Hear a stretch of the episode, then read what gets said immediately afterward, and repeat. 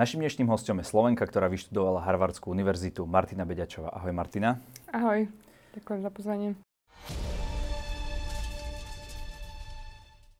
Aký bol ten prvotný podnet, prečo si išla študovať na Harvard? Uh, vyučujú tam niečo vyslovene špecifické, alebo to len tak dobre vyzerá v životopise?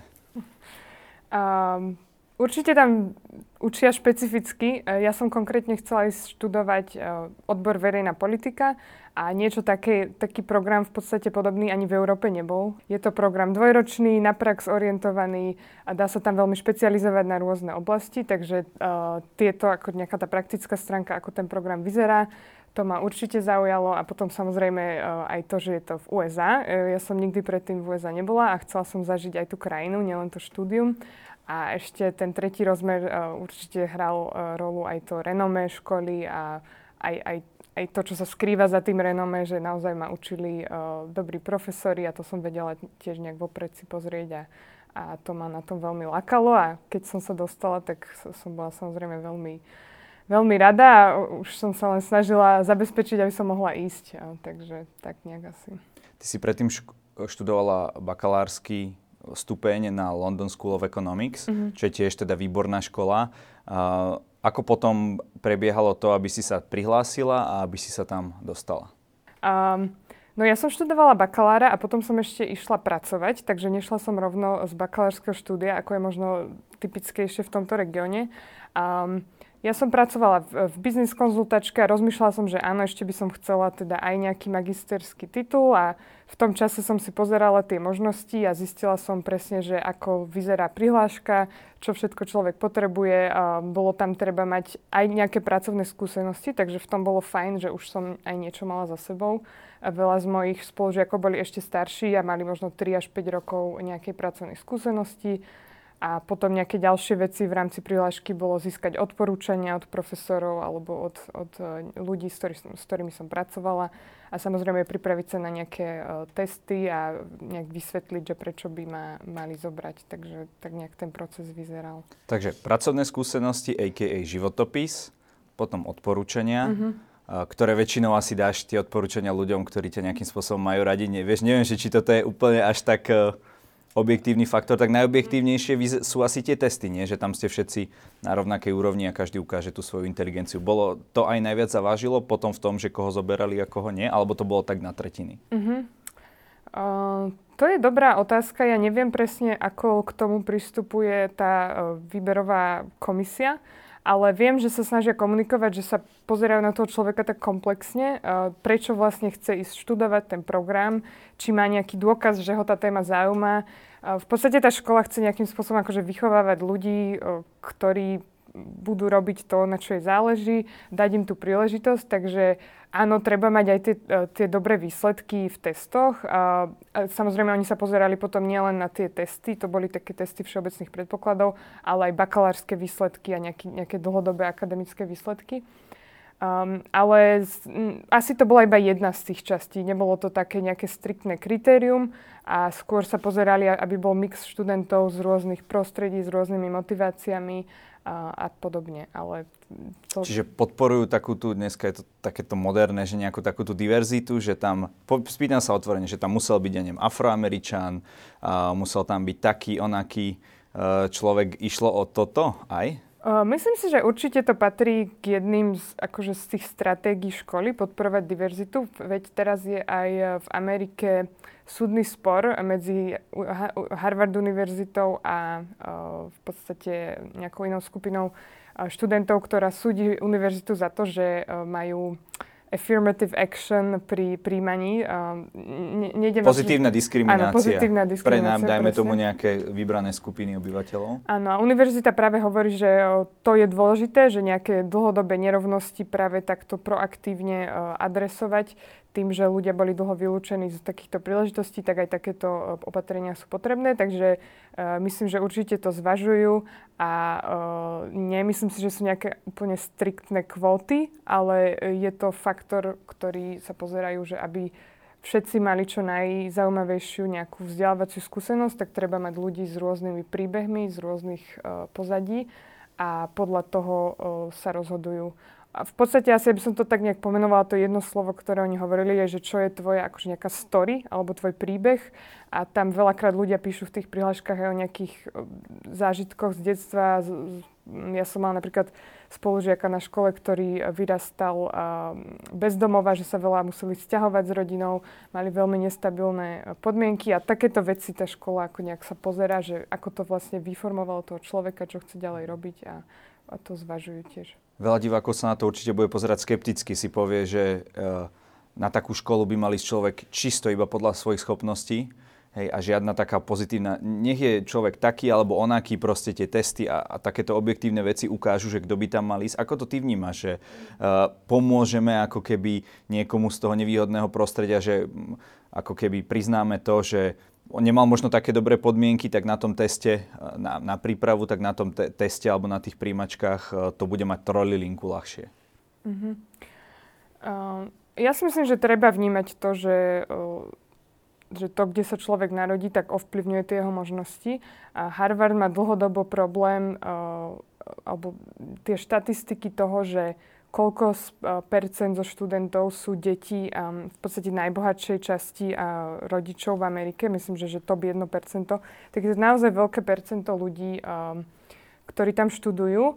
A to je práve to, že pri tých prihláškach, keď človek má rôzne krúžky, ktoré mohol absolvovať, mohol byť na rôznych pracovných príležitostiach, ktoré, ku ktorým sa ostatní až tak ľahko nedostanú, tak to, treba to naozaj tak férovo zvážiť. A ja si myslím, že to nie je ani o nejakom akože znižovaní štandardu, ale o tom, že e, inak zohľadniť iné formy, v podstate inteligencia, skúsenosti, ktorú tí ľudia prinášajú, ak to aj nie je nejaké akože, uh, testovacie skóre.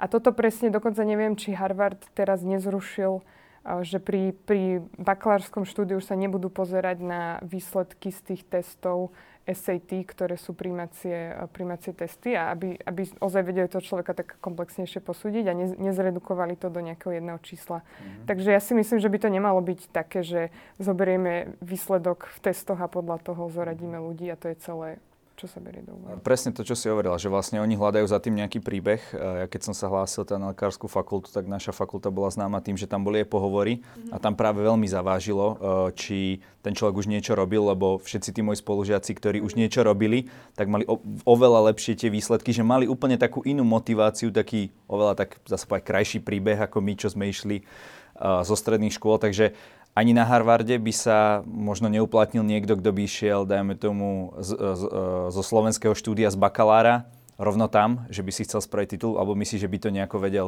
ten človek obkecať? Vieš, stredná, bakalár na Slovensku a potom Harvard. Taký klasický štýl.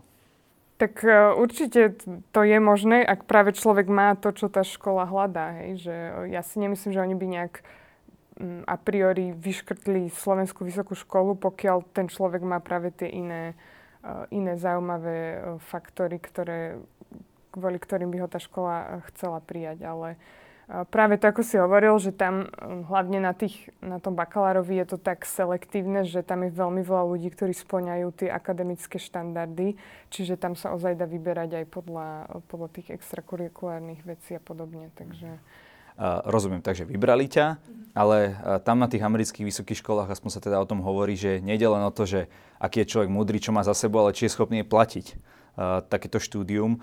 Uh, bolo to aj pre teba otázka, neviem teda, ako ste na tom doma, ale predpokladám, že sa vám nevala doma 60 až 80 tisíc dolárov voľných na, na maťkine štúdium? Uh, hej, to bola v podstate tá najpraktickejšia otázka, ktorú som riešila, keď už som uh, bola prijatá na niektorých častiach Harvardu sú také politiky, že keď, keď už človeka príjmu, tak nezáleží v podstate od toho, že aký má, uh, koľko si môže dovoliť, že ak si človek nemôže dovoliť celú tú sumu, tak mu doplatí to, to študijné škola. Čiže je tam taká politika, že každý, kto sa dostal, by sa mal, uh, mal schopný tam uh, byť, aj keď si to nemôže finančne dovoliť jeho rodina, takže to pokryjú štipendiami. Uh, ale v... nie, nie študentskými pôžičkami. Uh, nie, to, to, toto je politika ozaj, že štipendia, Ale teda moja škola to už bola škola magisterská, boli tam ľudia, ako som spomínala, ktorí už pracovali dlhšie a tam bola trošku iná tá, tá politika a práve tam bolo oveľa bežnejšie si brať študentskú požičku. Takisto ako napríklad som veľakrát počula, že Obamovci, ktorí chodili na Harvard Law School, školu práva, tak dlho splácali študijné študijné požičky, takže tam je ozaj tá kultúra požičiek celkom, celkom bežná na tieto, hlavne tie ako keby magisterské programy. No a ja som to riešila tak, že som sa prihlásila o štipendium Martina Filka, ktoré dáva slovenská vláda študentom, ktorí chcú ísť na nejakú zahraničnú školu. A vlastne človek, keď dostane to štipendium, tak následne potom odpracuje 3 roky v štátnej správe ako nejaký akože záväzok spätný. Takže to bolo jedno z, jeden zo zdrojov financovania, ktoré som riešila. A takisto som v podstate všetky úspory, čo som si v tej práci v súkromnom sektore za to obdobie uh, nejakým spôsobom nasporila, tak to všetko išlo do štúdia a potom, uh, aj keď som bola na Harvarde, tak som pracovala popri škole, aby som to uh, finančne utiahla. Takže naozaj si do seba investovala v podstate všetkým, čo si mohla.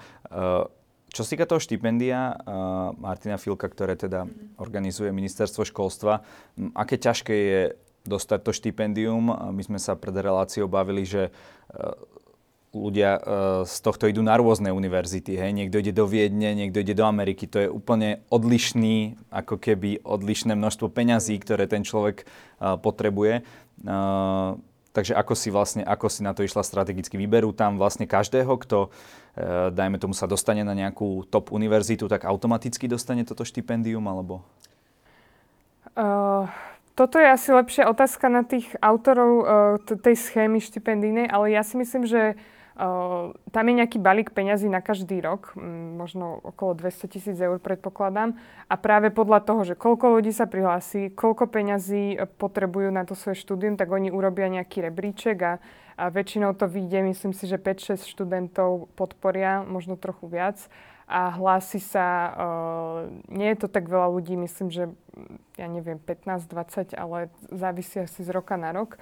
Ale tým, že sú tam celkom špecifické kritériá, že aký typ štúdia to musí byť, človek musí sa zaviazať potom teda, že, že pôjde štú, pracovať do tej štátnej správy, musí nejak vysvetliť, ako to štúdium súvisí so, so štátnou správou a podobne, tak, um, tak asi nejak, nejak, nejaká skupina ľudí sa tam prihlási a potom to nejak skladajú podľa rôznych kritérií. Viem, že jedno z tých kritérií určite sú ako nejaká kvalita tej vysokej školy, ale berie sa tam do úvahy aj tá finančná suma, ak sa nemýlim. Čiže do Sladkovičov by to človek asi nedostal. No to je vyslovene na zahraničné Aha, školy, okay, okay. Ale myslím si, že áno, že čím je aj, aj tá zahraničná škola, čím je prestížnejšia, tak tým má človek väčšiu šancu uspieť v tom štipendiu. No a uh, hovoríš, že 3 roky musíš teda odpracovať v štátnej správe. Je to také niečo pre teba také povinné, že dobre, chcela som peniaze, uh, odpracujem to a, a potom už uh, tomu štátu a možno aj Slovensku zamávam a pôjdem proste za nejakou kariérou, alebo je to naozaj to, uh, čo ty chceš robiť a kde chceš pomôcť so svojimi vedomosťami a skúsenostiami? To druhé by som povedala. Uh, pre mňa to bol taký, že mne to veľmi zapadlo do mojich plánov, to štipendium Martina Filka. A som rada, že existuje, pretože inak by som si vyberala iné školy, ne, nevedela by som si ten Harvard dovoliť. Um, ale zvažovala by som takýto typ práce aj bez toho štipendia a určite teda nemám nejaký plán, že po tých troch rokoch odchádzam a už sem nikdy nevrátim. Keby som si to mohla trochu sama vybrať, tak by som možno ešte zostala nejaký rok, dva po štúdiu v zahraničí, aby som navrala aj nejaké pracovné skúsenosti a potom som sem vrátila už dlhodobejšie. Ale samozrejme, akože chápem aj tie, tie podmienky toho štipendia a preto um, som prišla sem. Um, práca v štátnej správe je podľa mňa uh, stále ako, že tam veľa príležitostí, ktoré ešte ani neviem, a, aké sú a viem si predstaviť aj dlhodobejšie tam pôsobiť a o, možno akurát by som išla na, do zahraničia ešte na pár rokov na, nabrať nejaké iné skúsenosti, ale... Lebo veľa mladých ľudí, aj tých šikovných a, ako ty, odíde zo Slovenska, už sa nikdy nevráti, alebo bude im to trvať veľmi dlho, kým sa vrátia, pretože majú lepšie pracovné možnosti niekde inde. Tak čo teba motivovalo ako keby aj sa vrátiť a, a ešte že do štátnej správy, lebo to, to si človek predstaví sama pani Vašáková, ktorý vedie plán obnovy, kde ty pracuješ, hovorí o nejakej takej skostnatelosti toho úradníckého systému, že keď oni tam prišli ako nejaký nový element, tak sa na nich pozerali ako, ako na priamo vyliahnuté vajce, že čo, čo, čo teda po nich chcú. Um, takže prečo do štátnej správy? Ja som aj tú prihlášku na Harvard písala takým štýlom, že vlastne ja sa plánujem vrátiť na Slovensko a tým, že som išla študovať odbor verejná politika, tak e, ja neviem, to je asi dlhšia diskusia, že kde sa to vo mne nejak tak zobralo, a, ale vždy som tak nejak vnímala, že by som chcela robiť ne, nejakú verejnú službu alebo robiť niečo, čo je, a, čo je prospešné, nejak to proste takú tú ten záujem o svet okolo bol vo mne tak nejak zakorenený a keď už človek chce robiť niečo takéto a je to nejaká jeho profesijná trajektória, tak ja si myslím, že zase nie, nie je tak akoby nepochopiteľné, že ide do tej krajiny, odkiaľ pochádza, pretože pre mňa je určite akoby ľahšie aj, aj o, vhodnejšie si myslím riešiť nejaké problémy tu, ako sa snažiť v Amerike alebo niekde inde a napríklad v Amerike konkrétne je aj veľmi veľa obmedzení, že môž, musíte byť ako občan tej krajiny, aby Nemôže ste mohli... byť prezidentka. Nemôže byť, nemôže byť prezidentka, prepač. ale aj veľakrát, keď som pozerala ako prácu, čo sme mali nejaký kariérny portál na škole, tak uh, ako prác, práca vo, verejnom, vo verejnej správe v Amerike bola obmedzená pre ako občanov Ameriky, takže z toho hľadiska uh, to bolo pre mňa aj relevantnejšie ísť sem a aj tak nejak mi to príde, že v podstate o tej Amerike neviem dosť na to, aby som tam pracovala vo verejnom sektore, ako slúžila ľuďom. Eh, a určite sa to dá, len ten človek musí dlhšie pôsobiť. Tak otázka je potom, že či ťa tá škola pripraví na to, aby si vedela pracovať, vieš, tu v Európe na Slovensku. Hej, no to je dobrá otázka. To som, ja som bola... Um, nejakým spôsobom až šokovaná, že vlastne ako, že to nám trochu chýbalo, že ja som študovala ako odbor verejná politika, ale vlastne nič z toho, čo som študovala, nebolo o takom tom technickom, procesnom, uh, že ako vlastne funguje štátna správa. Um, že my sme mali skôr kurzy také buď obsahové, hej, že keď sa zaujímam o vzdelávanie sociálnej politiky, tak rôzne akože štúdie, ktoré hovorili o tom, že aké riešenia sú najlepšie a podobne. Alebo potom druhý typ kurzov boli také, že naučiť sa vyjednávať, komunikovať, alebo štatistiky robiť, analýzy. Čiže také prierezové zručnosti, ale nič tam nebolo také, že... Um, No, že s, to, s týmto trochu ako, um, musím sa rýchlo učiť, aby som sa naučila v tom prostredí štátnej správy efektívne fungovať človek naozaj musí proste pochopiť všetky predpisy, ktoré robia nejaké, ohraničujú tie možnosti a potom uh, vlastne vedieť, uh, vedieť aj v tom prostredí možno nejak ľudsky fungovať, nielen ako mm-hmm. odborne. Hej, a tu už sme sa teda veľmi vzdialili od tej pôvodnej témy, ktorá bola teda uh, cena takéhoto Aha. štúdia. Takže to určite bude našich divákov zaujímať, že koľko teda uh, stojí mm. rok na Harvarde, tam, kde si ty študovala. Bavíme sa o školnom a potom kľudne aj tie ďalšie náklady, aké s tým mm-hmm. súvisia. No, nie je to lacné. Um, jeden rok môjho štúdia bol 57 tisíc dolárov. Bola som tam dva roky, takže dokopy... Uh, 114. 100, hej, 114 a teda tam boli ešte nejaké odhady životných nákladov a s týmto vychádzalo možno nejak, že 160 tisíc na celý. Takže taký nájom alebo nejaké by vlastne niekde na internáte? No a toto už prakticky, ja som asi trochu menej minala, ako boli tie výpočty, ale uh, tak život v Bostone je celkom drahý. Ja som nebyla na internáte, lebo so mnou išiel do Ameriky aj môj uh, priateľ, ktorý tam pracoval, takže my sme spolu bývali v Bostone a nájom v Bostone bol 2200 dolárov. A to ste mali nejaký svoj byt, A to hej, bol taký byt, že jedna... Nemali ste len izbietku? Uh, nie, mali sme svoj priestor, čo bolo fajn. Tá bola jedna, jedna obývačka, jedna ako spálňa a taký menší byt, ale zase vo veľmi peknej štvrti Bostonu a akože tie ceny boli také, že možno najlacnejšie sa dalo za 1800 niečo, niečo podobné. Um. Spomínal si, že uh, aj si tam učila uh, práve tých, tých bakalárov, že si to mala ako nejakú brigádu možno? Áno, ja som mala rôzne, uh, v prvom roku rôzne typy brigád, doučovala som, robila som ako asistentku profesora pri, pri uh, nejakých kurzoch. A potom už od druhého roka, ja som tam bola dva a pol roka, čiže rok a pol vlastne som pracovala ako uh, tzv. teaching fellow, alebo teda nejaký, nejaký vedúci seminárov pre študentov. Samozrejme, kurz viedli profesori, ale potom bolo nás viacero takých, ktorí sme robili...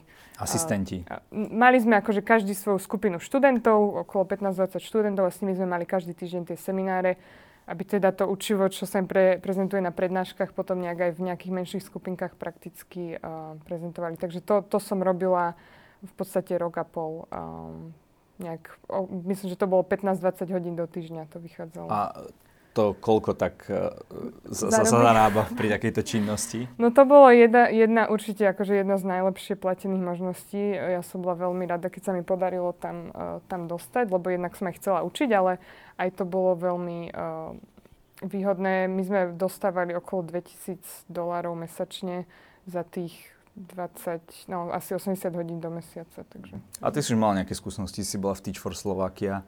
Takže, ale to bolo asi teda iné trošku, hej, koho hej. ste učili v Teach for Slovakia a to sú teda nejaké znevýhodnené deti, predpokladám.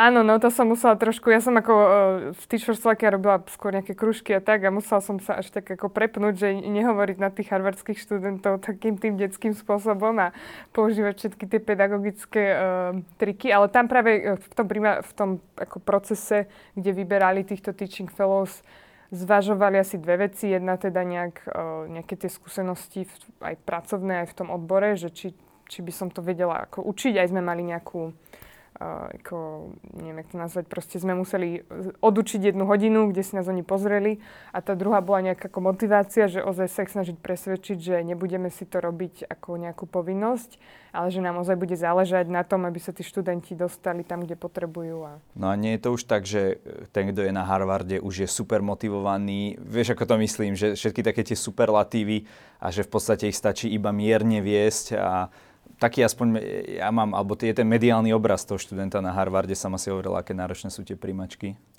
Áno, tí študenti určite sú veľmi uh, aktívni. Uh, skôr ich treba niekedy až tak by som povedala usmerňovať, že aby na tú školu nezabudli, že oni robia rôzne kružky, športy, aktivity neziskové a tak ďalej a na tú školu potom po nociach ako sa snažia uh, dobehnúť. Ale moja úloha bola v podstate zabezpečiť, aby pochopili to učivo, ktorým bolo prezentované na prednáškach, aby uspeli na uh, skúškach a aby tí, ktorí boli možno, um, ja som učila ekonómiu, takže tí, ktorí mali väčší problém nejak to možno kvantitatívne uchopiť alebo tak, že dostanú tú extra, extra pomoc. Takže Uh, skôr tomu sme sa venovali, ale nebolo to také, že ich treba ako naháňať, aby niečo urobili úplne. To, to súhlasím, že tam je veľmi uh, silná nejaká pracovná disciplína. Ja viem, že ty si neštudovala na Slovenskej vysokej škole, to je možno škoda, lebo by si vedela dať veľa zaujímavých porovnaní, ale máš, máš veľa kamarátov, ktorí áno, tak aké tam vidíš tie najväčšie rozdiely uh, v tom štúdiu? Ja viem, že ich bude asi milión, ale tak skús nejaké také hlavné.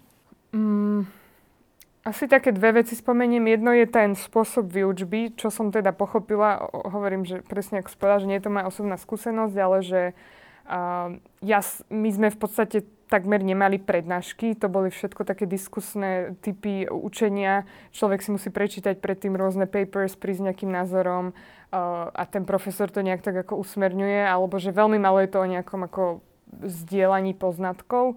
Alebo keď som aj mala také predmety, ktoré mali byť vyslovene o tom, že veľa akože faktov do vás e, dáme, aby ste pochopili tú problematiku, tak aj to sa snažili robiť tak nejak interaktívne, veľa otázok od študentov. A napríklad používali rôzne technológie, že um, ako, uh, teraz ne, no, polling, hej, že proste dá, človek má, učiteľ má vopred pripravené otázky a študenti majú akože in real time e, naživo v tom e, počas tej hodiny hlasovať, že čo si myslia o danej problematike možno hádať, čo bude odpoveď na nejakú otázku a tak. A ten druhý rozmer asi sú všetky tie služby okolo toho, že to mám pocit, že z toho, čo som počula, že nie je úplne uh, až také podchytené na tých slovenských vysokých školách, že kariérne služby, hej, že keď chcem riešiť, kam sa chcem hlásiť potom do práce, mali sme veľmi veľa akože, možností sa radiť s ľuďmi, a potom a, doučovania pre študentov, ktorí nestíhajú alebo, alebo teda mali ne, s nejakými predmetmi nejaké problémy, že učitelia sú veľmi takí ako kamarádsky a uh, majú taký ten koncept, že office hours, otvorené, uh, otvorené dvere, kedy ste sa s nimi mohli prísť porozprávať o čomkoľvek v podstate. Takže uh, a potom toto neviem presne, že ako vyzerá na slovenských vysokých školách, ale mne určite veľa uh, akože z tej skúsenosti toho štúdia pridávali aj tie eventy a diskusie, prednášky. Bo, chodili tam hostia z, celého, z celej Ameriky aj zo sveta naozaj zaujímaví ľudia a, to bol ten celý, e, ako ten život okolo toho. A ešte možno, že také, že študentské spolky, a, kde bola veľmi to, aktívna. Tam, tam sú nejaké desiatky spolkov, nie? Že uh, tam, tam si myslíš spolok a, a za chvíľku ho máš, máš peniaze z univerzity. Hej. Na našej škole to boli také skôr tradičnejšie, že sme mali akože... Um, ja neviem, pre ľudí, ktorí zaujíma climate change, tak sme mali akože rôzne uh, eventy okolo toho, uh, teda podujatia. A na tom, na tom bakalárskom leveli to bolo ozaj od vymyslu sveta. Oni mali, že akapela skupinu, uh, pros, nejaký dobrovoľnícky projekt, kde chodili pomáhať ľuďom bez domova. Uh, rádio, jednu žiačku som mala, ktorá chodila o tretej v noci niečo do rádia uh, ako nahrávať. Fakt ako rôzne od vymyslu sveta, ale samozrejme potom aj profesíne, uh, nejaké, že keď sa človek robiť nejaký výskum alebo ho zaujíma biznis, tak takéto rôzne aktivity, športy a podobne. Chápem, že tých možností bolo proste kvantum, je to také mesto v meste v podstate, áno, áno, keď si zoberieme aj ten kampus nádherný, ktorý tam majú. A, ale sama si spomínala, že možno tí študenti už to až preháňali s týmito extrakurikulárnymi aktivitami, lebo oni sú asi nejaké v rámci univerzity, potom tam máš ďalšie univerzity, ja neviem. MIT a tak ďalej a, a iné uh, v Bostone takže um, akoby uh, uh, bolo by podľa teba vhodnejšie viac sa venovať trošku škole a ubrať z týchto, z týchto oných, alebo je to tak, že práve tieto extrakurikulárne aktivity ti dajú to do života, čo človek potrebuje. Si mladý človek, ale predsa len máš na to nejaký názor. Uh, ja by som to nechala na tých študentoch, akože nech si oni vyberajú, čo im dáva najväčší zmysel tá škola vlastne to nejak tak podporuje všetko, že, že sa snažia vytvárať tie možnosti a skôr pre mňa, mne, mne, to prišlo, že uh, akurát sú takí vyhorení, hlavne tí moji študenti, že ozaj na konci semestra už ledva uh, chodili, ale tak zase to fakt, uh, ja to chápem, že oni to chcú využiť tú príležitosť. Ja som to tiež tak ako brala, že uh, čo najviac uh, z toho, čo si môžem... Že ešte tam som nebol, ešte Áno, tam som nebol, uh, rôz, do rôznych vecí sa zapojiť, lebo je to, uh, je tam toho naozaj veľa. A ešte aj to, čo si hovoril, že aj v rámci tých kurzov tam je toľko možností, e, keď človek má nejaký počet kreditov a oni si zoberú, alebo ja som mala, že nejaké tie povinné a potom ešte tie nad rámec, ktoré som tak akože ne, neformálne robila. A ešte sa môžeš aj e, zaregistrovať na MIT na nejaký kurz alebo na inú, inú školu v Bostone. Takže vyrábať nanoroboty. Je, to, je toho naozaj, naozaj veľa. No. Čo bolo takéto extrakurikulárne, niečo také navyše, čo si robila ty a čo ťa tak najviac zaujalo? Mm-hmm. No ja som, mne ako dosť času tá práca zaberala, takže uh, ja som sa snažila venovať tomu a potom v podstate v rámci toho štúdia robiť čo najviac predmetov. A že na, na tej našej škole uh, hovorím, že tých takých ako zábavnejších, uh, možno umeleckých, športových a takých vecí uh, až toľko nebolo, ale a snažila som sa aj, venovala som sa napríklad, že Európskemu klubu, že nejak ako zvyšovať povedomie o európskych témach na kampuse, organizovali sme nejaké udalosti a tak. No a to by ma celkom zaujímalo, že ako, ako majú títo Američania, lebo toto nie sú bežní Američani, čo teda chodia na Harvard, aké majú oni vlastne povedomie? Vedeli vlastne, že kde je Slovensko, čo robí Európska únia a tak ďalej, lebo alebo uh, je to tak, že tí Američani, aj tí Američania, aj tí, aj tí vzdelaní, sa zaujímajú len o tú Ameriku a prilahlé veci a že sme pre nich proste stále sovietský zväz? Raz sme mali nejaký taký kvíz, že naša trieda, alebo uh, sme mali také, že aby sme sa spoznali a mali, uh, dostali úlohu, že ako určiť na mape, že odkiaľ je Martina, hej, že nakresliť to Slovensko. To muselo byť zaujímavé.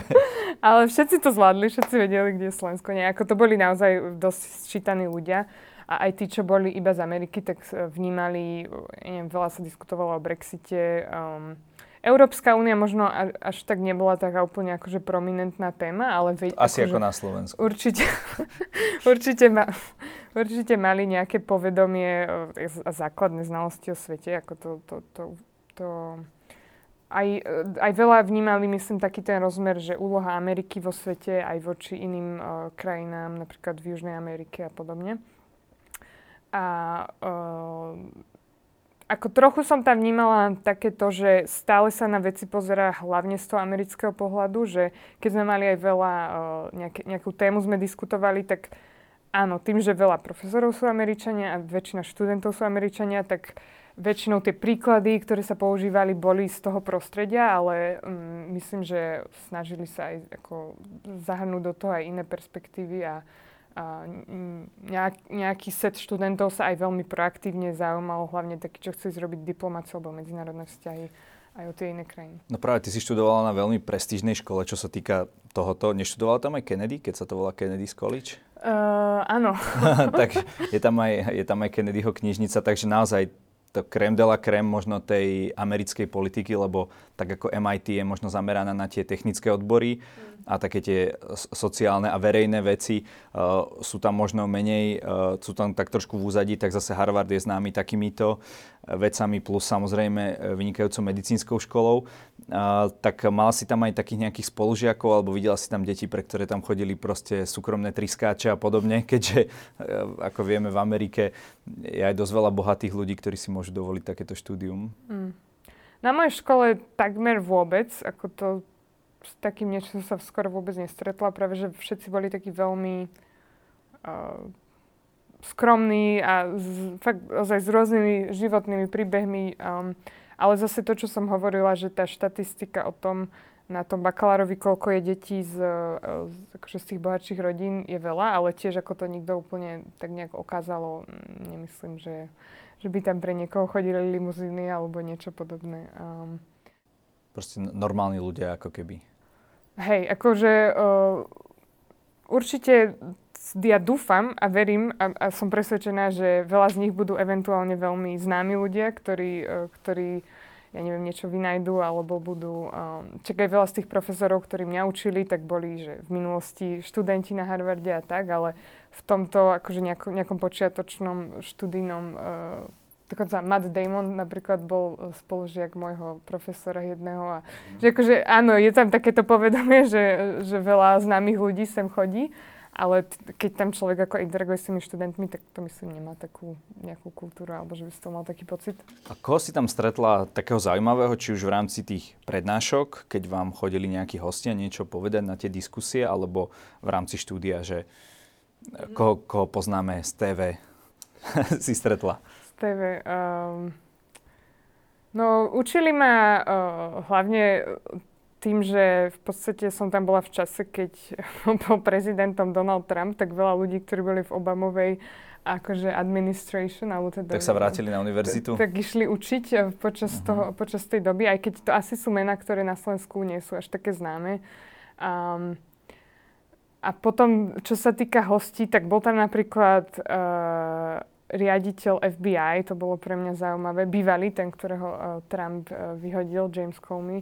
Uh, bol tam, Lech Walesa tam bol uh, na prednášku, kým som tam ja bola, čo som bola celkom príjemne prekvapená, koľko ľudí prišlo. Vodca revolúcie v Polsku, uh, aby sme dodali. Áno, áno. A, a rôzni uh, americkí politici um, Teraz tam bol napríklad, bola tam Liz Cheney, ale to už tam ja, ja ako nie, nie som teraz, ale pozeral som nejaké diskusie, sa snažím ešte online sledovať. Dokonca aj prezident Zelensky tam hovoril cez, uh, mal prednášku na mojej škole cez um, ako online. Ešte pred vojnou teda? Teraz, pred aha, teraz, asi aha. mesiacom, že ako na diálku uh, hovoril so študentmi.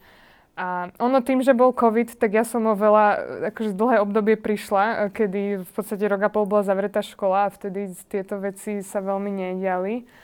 A Madeleine Albright dávala online pri, uh, prednášku, keď sme boli uh, počas covidu. A prihlásila si sa, že ja som uh, z Československa? Ja nie, ale mala som jednu spolužiačku z Česka, uh, ktorá sa tam prihlásila a pozdravila ju po česky a bolo to veľmi, uh, veľmi milé. A potom mňa, akože úplne môj highlight asi bol, keď jednak sme mali jednu um, jeden rozhovor s Jacindou Ardern, ktorá je premiérka Nového Zélandu. Ja veľmi akože, obdivujem Nový, Nový Zéland. Vtedy bola online, ale potom prišla na samotnú promóciu, eh, kde bola akože ten hlavný eh, rečník, prišla osobne. Takže to bolo super. veľa rôznych ľudí. Tam bola aj Gloria Steinem, bola na pro, pro, promociách, to je feministka americká. Tak neviem, už tak mám pocit, že tak náhodne si spomínam mena, ale bolo to super s takými ľuďmi interagovať. No. Uh-huh. Uh, ovplyvnil ťa do istej miery aj, aj ten kampus, uh, ktorý tam je, vieme, že je tam tá, tá jedáleň z Harryho Pottera a, a, a, a podobne, že má na človeka vplyv aj, aj to prostredie podľa teba?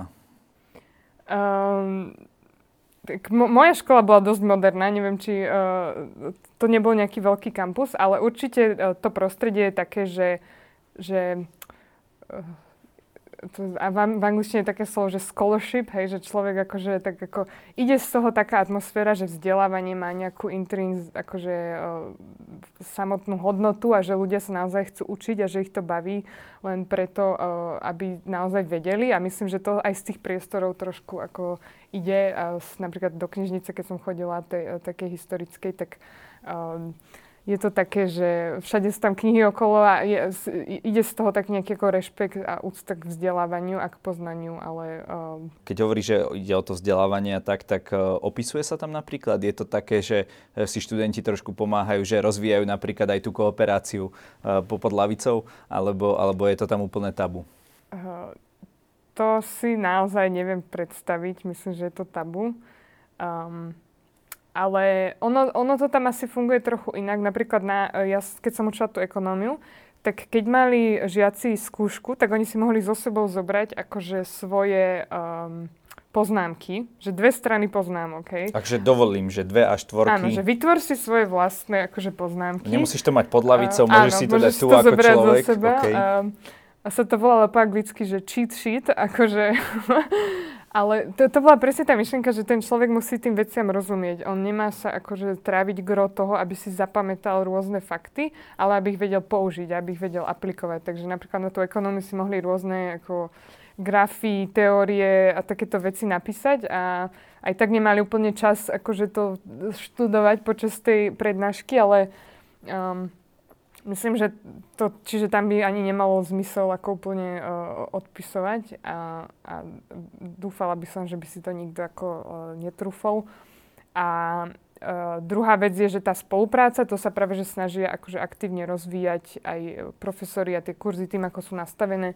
Napríklad zase v tom kurze, kde som učila, tak mali také, že skupinové uh, problém, uh, akože cvičenia, ktoré každý týždeň mali odovzdať, že sa museli akože dvaja, traja študenti spolupracovať na tom a potom za to dostali všetci korunné. Okay, čiže myslíte tam aj na spoluprácu nielen teda pri, pri skúškach, keď už ide do tuhého, ale už aj... Hej, no na tej skúške už tá spolupráca by, tam už si ide každý za seba, ale okay. pri tom, Opačný keď, sa, prístup keď sa snažia akože uh, t- proste aplikovať tie veci a pochopiť tomu učivu, tak tá logika práve je, že je dobré, ak si navzájom tí študenti pomáhajú. A tiež akože asi myslím, že aj tá logika je, že mm, ekonomia 20, ekonomika 21. storočia bude vyžadovať, aby ľudia vedeli spolupracovať a aj, aj takýmito spôsobmi sa to snažiť rozvíjať. Aké tam teda boli tie skúšky? Predpokladám, že tá známka nebola iba ako väčšinou je to u nás, že maximálne nejaký zápočet a potom nejaká skúška, že teda, ale že možno aj v priebehu roka si musela dávať nejaké, nejaké výsledky. Ale koľko tam bolo takého toho, teda môžeš povedať, a koľko tam toho bolo takých tých uh, tvrdých dát? Keď to tak poviem, že u nás je to, ja neviem, 95%, tak koľko toho bolo tam, na, zá, na základe čoho sa ti potom tá známka vytvorila?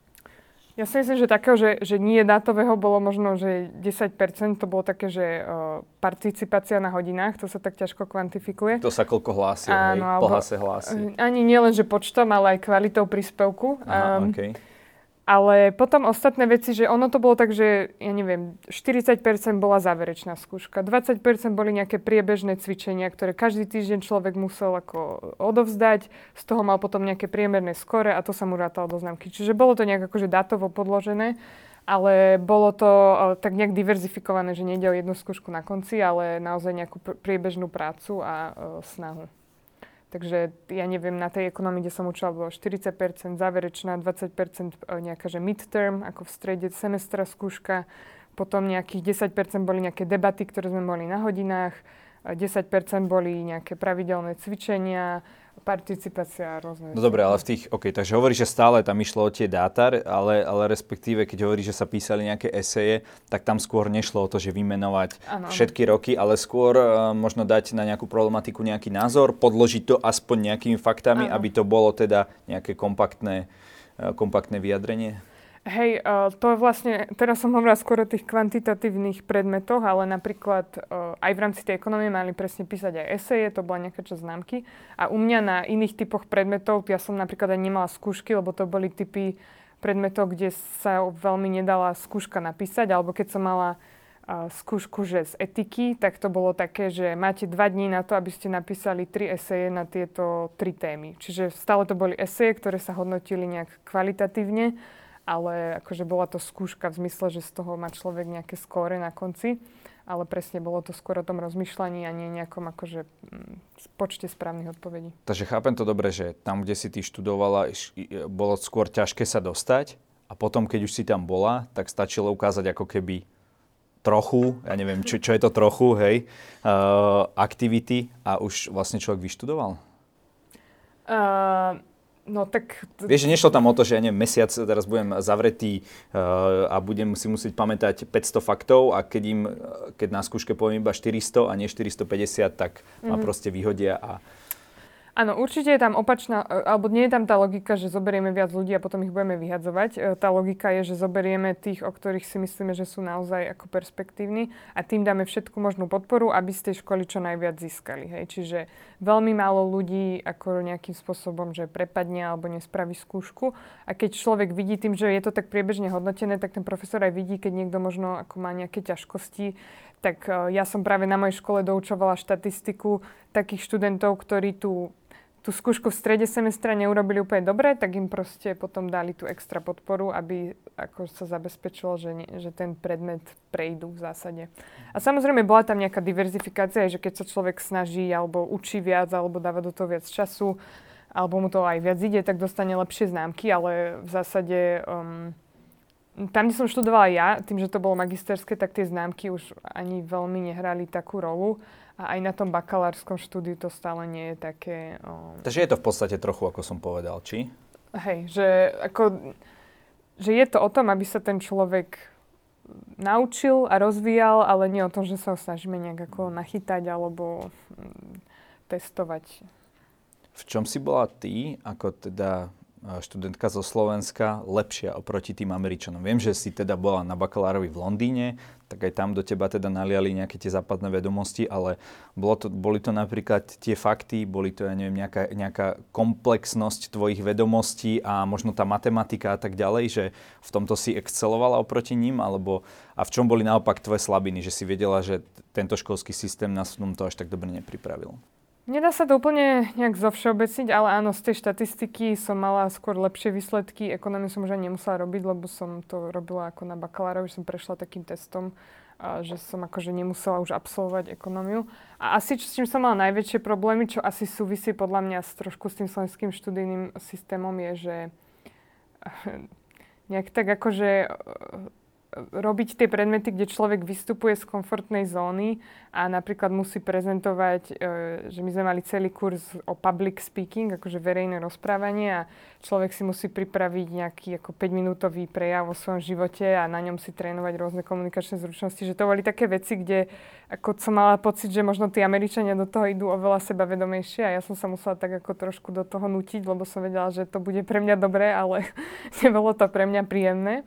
Um, a celkovo ako také tie, um, tie predmety, kde že my na Slovensku sme učení ako nejak tak strašne tej autorite uh, to, tomu učiteľovi proste dôverovať a čakať, že ako on, on má tú správnu odpoveď a vlastne mať takéto vlastné rozmýšľanie a vedieť aj oponovať tomu, že uh, to, to, to chvíľu trvá, kým si človek na to zvykne. A tam je to teda úplne bežné, hej? Uh, áno, ako tam je to očakávané, hej? Tam je to podstate, akože, ja si pamätám jed, jednu hodinu, kde uh, nás učila, teraz je to uh, v, na ministerstve zahraničných vecí Ameriky, je to druhá najvyššie postavená osoba, Wendy Sherman. Ona predtým robila pre Baracka Obamu a vyjednávala tú uh, jadrovú dohodu s Iránom. Čiže ona bola úplne akože v tých najvyšších vyjednávaniach, rokovaniach zúčastnená a my sme mali napísať akože nejaký nejaký, nejakú proste esej, kde sme skritizovali ten proces alebo nejakým spôsobom akože zhodnotili, ako to malo byť inak, hej, ako s človekom, ktorý to robil. Takže to je ozaj že také, ona že... vám povedala, že povedzte mi, čo som mala spraviť že lepšie. Po, alebo hej, že povedzte mi váš názor, že keby ste vy v tejto situácii, ako postupujete. Hej. Čiže to bolo ozaj také, že ja, akože, ja som veľmi musela tak vnútorne bojovať s tým, že že nie, nie, ako tak nejak nepredpokladať, že všetci vedia lepšie, lebo sú skúsenejší, ale sa nad tým aj tak nejak akože nezávisle uh, zamyslieť a, a to bolo vlastne celé také zaujímavé na tom Harvarde, že aj tí ľudia, ktorých človek tak obdivuje, sú stále akože normálni ľudia a aj oni to tak ako sa zamýšľajú nad tým, čo mohli spraviť inak, lepšie a tak, takže um, je to také, že, že tak nejak si ako trochu inak pochopiť tú hranicu medzi tým, že áno, sú experti, ktorí vedia veci lepšie, ale na druhej strane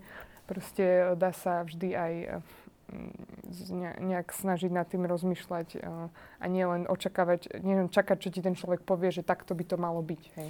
Bolo to tam silne, tak nazvime to demokratické prostredie, nie v zmysle e, štá, štátneho zriadenia, ale v zmysle podpory politických stran v Amerike, alebo si tam mala nejakých republikánov, prípadne uh, priaznivcov Trumpa. Bolo vlastne možné takýto názor napríklad tam povedať, že ja stojím za Trumpom na univerzite bez toho, aby uh, sa na teba pozerali skrz prsty? Um, myslím, že štatisticky asi je uh, neviem, či sa to niekde aj, aj zverejňuje, ale akože určite to bolo také, že študenti do väčšej miery sú ako podporovateľia. Čo je to do väčšej miery? Tak tri štvrtiny? No, 80%? myslím si, že tak asi to mohlo byť. Uh-huh. Že stu, boli skôr tí ako podporovatelia strany demokratov alebo nejak liberálnejšie orientovaní a, a potom zvyšní boli konzervatívnejší. To boli väčšinou ľudia, ktorí napríklad um, som mala veľa spolužiakov, ktorí predtým boli v americkej armáde a prišli potom akože z armády na túto školu, aby sa nejak pretransformovali možno do nejakých akože týchto rolí vo verejnej správe. Tak tí ako zvykli byť asi, že konzervatívnejšie hodnoty mať, ale uh, v podstate boli aj republikani, aj škola sa snažila nejak akože práve aj volať ľudí uh, z republikánskeho spektra, ale zase bola tam nejaká jasná hranica, že ako ľudí, ktorí neuznávajú demokraciu, neuznávajú, e, že keď niekto raz získa nejaký počet hlasov, tak vyhral voľby, alebo ako nešíria fakty a, alebo proaktívne okay, čiže... klamu, tak tí neboli v, ako v súlade kto... s, s hodnotami školy a tomu, tým, tomu ako k tomu. Jasne, čiže ten, kto povedal, že voľby boli zmanipulované, ako hovoril Trump, we won this election by a lot, ten sa asi... ten, asi... ten by, myslím, že nebol veľmi uh, vítaný. Dobre, ale bol tam niekto taký, že kto povedal, že ja otvorene uh, podporujem uh, prezidenta Trumpa a nie toho dementného Bidena? Neviem, ne, nestretla som takého človeka, myslím. Ako možno bol, ale... A myslíš, že takýto človek, že by tam vedel ako keby fungovať, alebo že by sa ho skôr ľudia pýtali, snažili sa ho presvedčiť, alebo že by to naopak rešpektovali, alebo že by ho okamžite vypudili nejakým spôsobom z toho kolektívu? Tak uh, ako tá škola sa naozaj snažila, že proste e, prinášať rôzne iné perspektívy do diskusie. Um, ale neviem, no, neviem, ako by to bolo nejak akože tak ľudský. Veľakrát sa podľa mňa možno skôr stalo, že tí ľudia až tak o tých svojich názoroch nehovorili, ak ich také mali, tým, že, uh, že naozaj ten, to väčšinové nastavenie bolo, mm, že ako sú nejaké hodnoty, ktoré ve- veľa ľudí zdieľa a potom by sa asi ťažko o tom diskutovalo. Neviem. Ako sa tam vnímala napríklad cancel culture? Bola to tam téma vôbec? Vidíme to na tých aj iných západných univerzitách, že sú neviem, odstraňované sochy ľudí, ktorí, ja neviem, mali, mali otrokov a tak, mm. aj mhm. keď boli teda významnými mm. štátnikmi napríklad v USA, mm. tak aký tam bol na toto názor? Bavili ste sa o takom niečom? Uh, tak uh, napríklad si myslím, že bola uh, v čase, keď som tam bola, tak Harvard mal nejakú iniciatívu, akože nejak tak prehodnotiť svoju históriu, ktorá súvisela aj ako s, s otroctvom a um, presne sa tam bavilo, že aké budovy, aké sochy, ako k tomu pristúpiť, že mali okolo toho veľkú ako diskusiu aj na tej úrovni inštitúcie. Uh, čo sa týka študentov, tak um, určite sa dbalo na to, aby proste, že bola tam veľká diskusia o ľudských právach a čo to znamená a uh, v podstate vždy väčšinou za takýmito, že akože, hej, myslím si, že to bola nejaká téma, myslím si, že sa tá škola snažila nejak to akože uchopiť, uchopiť a o, ako skôr tak, pre, presne ako som povedala, že, že pozitívne sa snažiť dosahovať o, tú diverzitu a ro, ro, znižovať tie rozdiely a nejaké nespravodlivosti v tom, kto sa tam dostane. Čiže nebolo to tak, ako si niekto predstaví, že diktát z Bruselu uh, zhoďme všetky sochy, premenujme všetky budovy, že naozaj sa povedalo, tu je problém a poďme o ňom diskutovať. Nie teda, že zrazu ideme niečo robiť. Ten Brusel samozrejme uh, s úvodzovkami hovorím. Uh, hej, no ako som hovorila, že neviem presne tie politiky na tej, na tej inštitucionálnej úrovni, ale veľa aj akože študenti tlačili na školu, aby mala nejaké, napríklad veľká téma bolo, že aby sme mali viac uh, aj na našej škole tých štipendí, ktoré dajú ľuďom príležitosť, aj keď si to nemôžu dovoliť, aby sme týmto spôsobom akože nejak zabezpečovali, že, ozaj tá, že, že, že tá škola je súčasťou tej tranzície celej tej krajiny k tomu, aby v podstate bola to ozaj ako férovejšia krajina, aby všetky tie uh, historicky nahromadené nerovnosti, ktoré ozaj plynú akože z, z otrostva, z rokov akože nejakého prístupu k tým ľuďom, akože sú nejakí podradnejší z iných, iných rasových skupín, tak aby sa to snažili nejak odstrániť a napraviť. Predpokladám, že LGBT, že to už tam nie je téma, že to už je dávno vyriešené. Je to tak? Uh, hej, akože na, na škole áno a myslím, že uh, aj štát Massachusetts je veľmi akože v tomto ako liberálny, alebo ako to nazvať. Um, tam v Amerike bolo, myslím, v 2014 ako tá, to rozhodnutie súdu, že uh, manželstva uh, aj párov rovnako pohľavia sú legitimné a uh, akože v, tej, v, te, v, te, v tom regióne, kde som ja bola, to nebola nejaká téma. A, a do tretice teda týchto spoločenských tém uh, Black Lives Matter, mm-hmm. To bolo myslím, že práve v dobe, keď si ty tam študovala, takže ako to rezonovalo a ako ste sa o tom bavili v týchto akademických kruhoch na akademickej pôde? Hmm.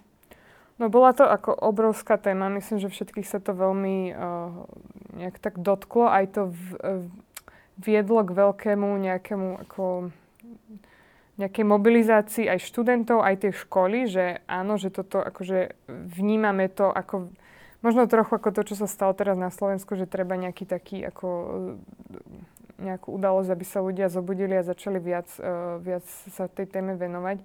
Takže aj, v, aj na tej škole našej to viedlo k rôznym opatreniam, aby sme naozaj boli ako... Um, proste, aby, aby sa tam nedialo, že nejakým spôsobom tam je tá, neviem, ako sa povie poslansky, ale že white supremacy, hej, že to, že ako, bieli ľudia sú nejakým spôsobom ako uh, lepší, vzdelanejší, mm-hmm. neviem čo, že aby to tam naozaj nejakým ani implicitným spôsobom z toho nevychádzalo a práve preto sa snažia aj zvyšovať tú reprezentáciu, diverzitu a podobne. Um, a mali sme to aj tému, mali sme to veľakrát aj ako tému ešte predtým, než sa, uh, než sa udiali tie, tie najväčšie protesty Black Lives Matter, tak sme to diskutovali, že ako vlastne um, posunúť ako dosiahnuť nejaký progres v tej téme a potom, keď, uh, uh, keď to bolo najaktuálnejšie, tak um, akože žila tým naozaj celá škola. Mhm. A klačal tam niekto pred uh, študentmi tmavej pleti? Neviem, ja som bola na, ja som bola skôr na protestoch ako v Bostone, neviem presne ako to, na ško- či, či boli nejaké aktivity na škole, lebo to bolo myslím v čase, keď bol COVID, takže celý kampus bol zavretý, neviem, či sa organizovali nejaké také také podujatia na univerzite, ale hej, na, tých, na tých protestoch to bolo také, že proste ľudia prišli s nejakými plagátmi, pochodovali, boli rôzne to je a také, také mm, že nie je nejaké takéto veci. Hej, mm-hmm. Prečo podľa teba, alebo respektíve, um, ako by sme my ako Slovensko mohli docieliť, aby sa šikovní ľudia vracali späť? Vidíš ty nejakú, nejaké svetlo na konci tunela?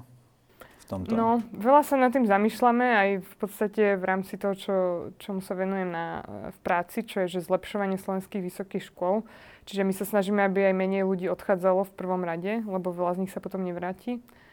Ale to, aby sa aj vracali, um, to sú asi nejaké, neviem, možno mne sa zdá z tých prieskumov, že také dve roviny. Jedna je taká praktická, že mať tu pracovné príležitosti, ktoré sú atraktívne, lebo naozaj akože človek by sem nemal chodiť ako nejakú ako, nejakú obetu alebo charitu, hej, že chcel by som, som naozaj dobrý v niečom a chcem to robiť, ale chcem byť zároveň na Slovensku, tak akože musím nejak akože obetovať uh, v to, v čom som najlepší. Čiže vytvárať aspoň nejak, nejakú koncentráciu nejakých dobrých firiem alebo dobrých príležitostí, ja neviem, pre výskumníkov, keď chcú robiť nejaký pre, prelomový výskum. Um, pre lekárov sa to týka pracovných podmienok v nemocniciach a podobne. A, a druhá asi rovina je nejaká taká tá celospoločenská, že um, ako viem, že ľudia, s, s, s ktorými som, ktorých som ja poznala ako Slováci v zahraničí, veľa zvažovali aj tú atmosféru a to, to vlastne, čo sú ako hodnoty Slovákov a či chcú v takej spoločnosti žiť. A potom aj z tých prieskumov zase, že napríklad vadí študentom korupcia a, a že služby nie sú také kvalitné a tak ďalej. Čiže toto sú všetko veci, ktoré sa dajú nejakými politikami alebo nejakými opatreniami snažiť, snažiť zlepšovať. Lebo nejakí ľudia sa vracajú, ale to, do veľkej miery je to asi skôr z nejakých osobných dôvodov momentálne. Čiže... No, ja mám pocit, že je to taký začarovaný kruh, mm. že dobre, niečo nefunguje, ľudia odchádzajú, potom nám tu tí šikovní ľudia chýbajú, a veci teda ešte viac áno, nefungujú, áno. keďže exportujeme vlastne tú elitu, aby budovala, ja neviem, či už e, české zdravotníctvo, alebo ja neviem, e, British business a, a podobne. A, takže a, ako, to rozťať, mm-hmm. tento začarovaný kruh podľa teba? No, uh, hej, je to podľa mňa presne taký kruh, lebo čím menej ľudí, čím viac ľudí odchádza, menej sa vracia, tak tým sa aj tá, možno aj tá tá nejaká spoločenská klíma posúva možno takým tým extremistickejším smerom alebo tak.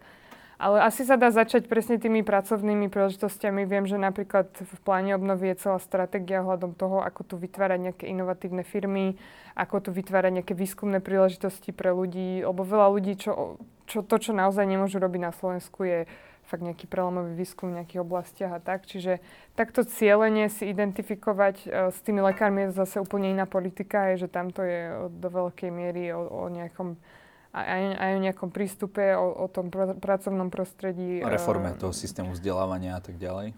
Hej, čiže uh, asi by som skôr povedala, že takými cieľenejšími uh, opatreniami a potom sú samozrejme aj také plošné, že aby lepšie boli nastavené uh, nejaké služby, aj čo, nielen že Slovakom, ktorí sa vracajú, ale aj ľuďom z tretich krajín. Um, aby, uh, myslím, že tá nová stratégia inovácií aj má takú nejakú časť, ktorá hovorí o tom, že tu treba zlepšovať tú klímu, treba tu uh, budovať uh, napríklad v mestách nejaké zaujímavejšie aj kultúrne akcie, proste prostredie pre ľudí, kde, kde, kde sa cítia dobre a kde chcú žiť. Ale zase ja si myslím, že my máme aj veľa takých pozitívnych uh, aspektov, že um, napríklad keď sme boli v Amerike, tak sme veľmi vnímali to, že, uh, že je ťažké získať starostlivosť o detí, nemôže, uh, nie, nie je tam platená uh, ako, Materská. materská dovolenka a uh, zdravotné poistenie je akože uh, vo veľa veciach nefunguje úplne ideálne. Čiže tam, e, že my podľa mňa aj máme v niečom akože výhodu, čo sa týka poskytovania nejakej že kvality života, len uh, vo veľa veciach to je aj horšie a to treba, na tom treba pracovať. No. Určite aj, že vzdelávanie pre deti a podobné veci, to zdravotníctvo je veľká téma. Mhm. Viackrát si spomínal na ako riešenie ten plán obnovy, kde teda pracuješ, ale nebude to tak, ako to hovoril jeden ten sovietský politik, že chceli sme to urobiť najlepšie, ako sme vedeli a dopadlo to tak, ako vždy. No, nepovedal som to úplne presne, ale či to takto nebude nakoniec aj s plánom obnovy, keďže si ho robíme vlastne my. No, dúfam, že nie. Tak uh, robíme všetko preto, aby, aby sa to nielen naplnilo, ale aj naplnilo takým spôsobom, že to prispieje k tým veciam, o ktoré sa snažíme. Um, myslím, že výhoda plánu obnovy je, že dáva priestor aj, teda v podstate financie aj na administratívne kapacity, aby naozaj na tých ministerstvách mali ľudí, ktorí tie reformy spravia uh, dobre a, a, a nejak ako premyslenie. Viem, že napríklad na reforme obsahu vzdelávania pracuje veľmi veľa ľudí už vyše roka a to, to sú veci, v ktorých plán obnovy uh, pomáha. A takisto potom e, aj tie prostriedky, ktoré sme získali na tie investície, hej, že budú sa tu môcť zrekonštruovať e, napríklad aj, aj priestory vysokých škôl, na to sú peniaze, dobudovať e, škôlky, podobné veci, že to bude mať e, tam, tam je v podstate, že pokiaľ sa nám to podarí, tak už by som verila, že to, že to ten efekt prinesie, že raz keď už, už tú školu zrekonštruujete, tak to už, keď, keď ľudia hovoria, že to je jeden z dôvodov, prečo tie slovenské školy nie sú také atraktívne, takže to dosiahne ten efekt. Okay. Aj, aj, aj vo veľa rôznych iných oblastiach, e, neviem, cyklotrasy, um, v tom vzdelávaní naozaj, že sa snažíme zmeniť to, akým spôsobom sa bude vyučovať na školách a podobne. Mm-hmm. Martina, každý u nás môže na záver odkázať niečo našim divákom. Nech sa ti páči. Uha, uh, to tam do, do kamery. uh, neviem, tak uh, ja som rada, že som na Slovensku a dúfam, že uh, aj spoločne budeme zlepšovať Slovensko nielen ako cez plán obnovy, kde ja pracujem, ale každý, každý svoj, svojou uh, cestou a že aj keď sú nejakí, nejakí študenti, ktorí sú v zahraničí alebo a pracujú v zahraničí, tak zvážia vrátiť sa sem a ja, ak by som mohla nejak poradiť, tak, tak veľmi rada to urobím. Ďakujeme za rozhovor a držíme ti palce. Ďakujem aj ja.